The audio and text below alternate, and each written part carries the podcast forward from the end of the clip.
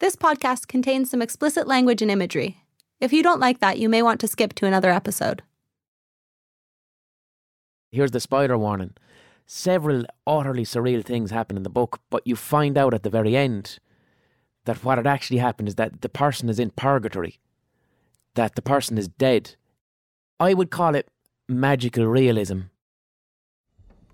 The sergeant was looking into his black notebook. That was O'Feersa, he said at last. His figure is only 23%. He's 23% bicycle, I said. Yes. You're listening to Anything But Silent from the British Library. In the last episode, we conjured up stories of magic and the paranormal, from an occult library in Glastonbury to ghost hunting the stacks in Evansville, Indiana.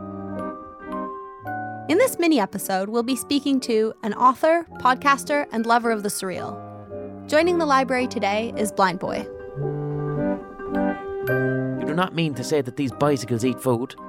They were never seen doing it. Nobody ever caught them with a mouthful of steak. All I know is that the food disappears. What?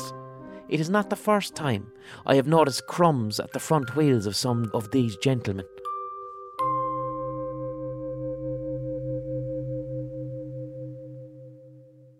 My name is Blindboy Boatclub. I'm an author. The book that I chose this week, kind of tying in with the theme of, of magic or the occult, it's a book called The Third Policeman by Flann O'Brien. The Third Policeman is it's an incredibly surreal murder mystery that is set in Ireland in the late 1930s.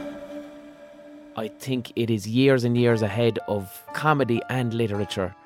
It's the first book ever for me personally as an artist that made me laugh out loud. It's the first piece of art that allowed me to find my artistic voice. The central character, the narrator, whose name we never really find out, him and his friend murder an old man for money, and then his friend who he murdered the old man with is stashing the money and won't tell the narrator where it is.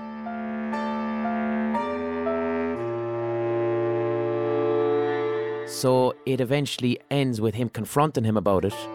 And then all of a sudden there's a flash of light, and things become ever slightly so different.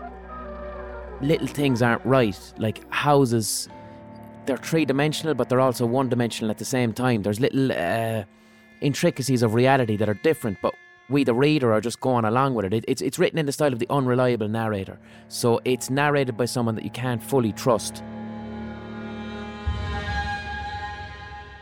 It would have been written quite closely after Einstein's theory of, of uh, atoms became publicly known. A central theme of the book is how people in rural Ireland slowly turn into bicycles through the exchange of atomic molecules the narrator describing certain people as being, you know, 60% bicycle or 70% bicycle, depending on how the atoms of the person on the bike end up intertwining. So you end up with human beings whose personalities are, are largely bicycle. Postmen, for instance, when a postman is, is almost 90% bicycle, you'll find that uh, they'll be staggering home a lot at night time they'll be unable to stand straight. They'll suddenly need to uh, run towards something to grab because a bicycle needs to keep moving all the time. But then the postman's bicycle is back in the kitchen, all of a sudden, very near a plate of sandwiches. Or the bicycle finds itself near a fire. So the bicycle is mostly man and the postman is mostly bicycle.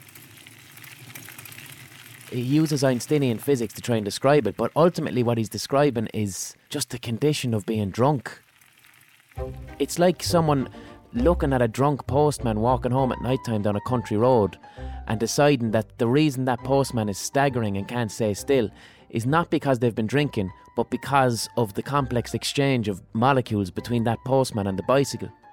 It was a beautiful, surreal way to describe the mundane. Flann O'Brien's brother was my family doctor uh, where I grew up in Limerick, okay? And he would often speak about his brother, who was a writer. So, because of that, Flann's books would have started to appear in my house. My brothers would read them, and my parents would read them. And from a young age, I would hear stories such as the atomic theory of the bicycle.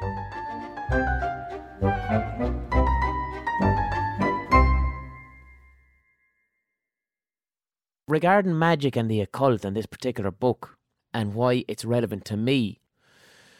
So, like, when you're a teenager and you're creatively sensitive, we'll say, you know, if you love art of any description, whether it be music or painting or whatever, and when you're starting to get to the age where you're finding who you are as a human being, when I started to read Flann, in particular The Third Policeman, and I remember the fucking moment because I burst into tears.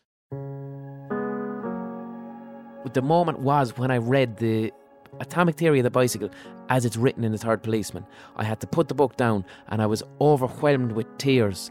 And they weren't tears with sadness, they were tears of having been so close to what I view to be absolute and utter perfection in art. To have been in that space for the first time moved me to fucking tears and it shook every bone in my body.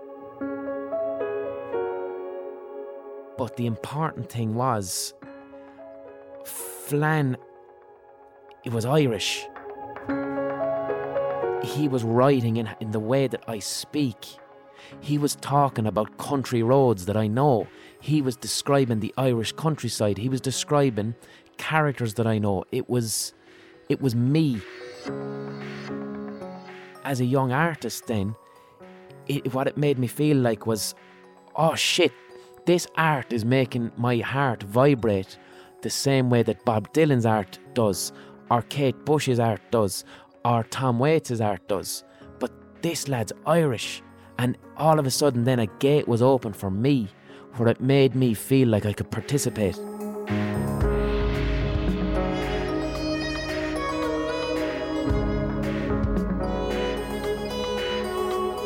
If you put a gun into my mouth and said, put this book in the post and send it to one person, Nicolas Winding Refn, because I'd like to see him direct uh, the Third Policeman film.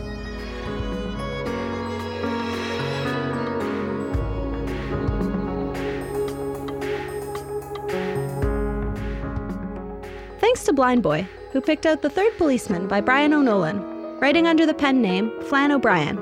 It was written in 1939 and published in 1967. We'd love to hear about the writing that made you. Perhaps there's a library book you loved so much you struggled to take it back. Get in touch at British Library on social media and use the hashtag AnythingButSilent. Anything But Silent is a Pixiu production for the British Library. Thanks for listening.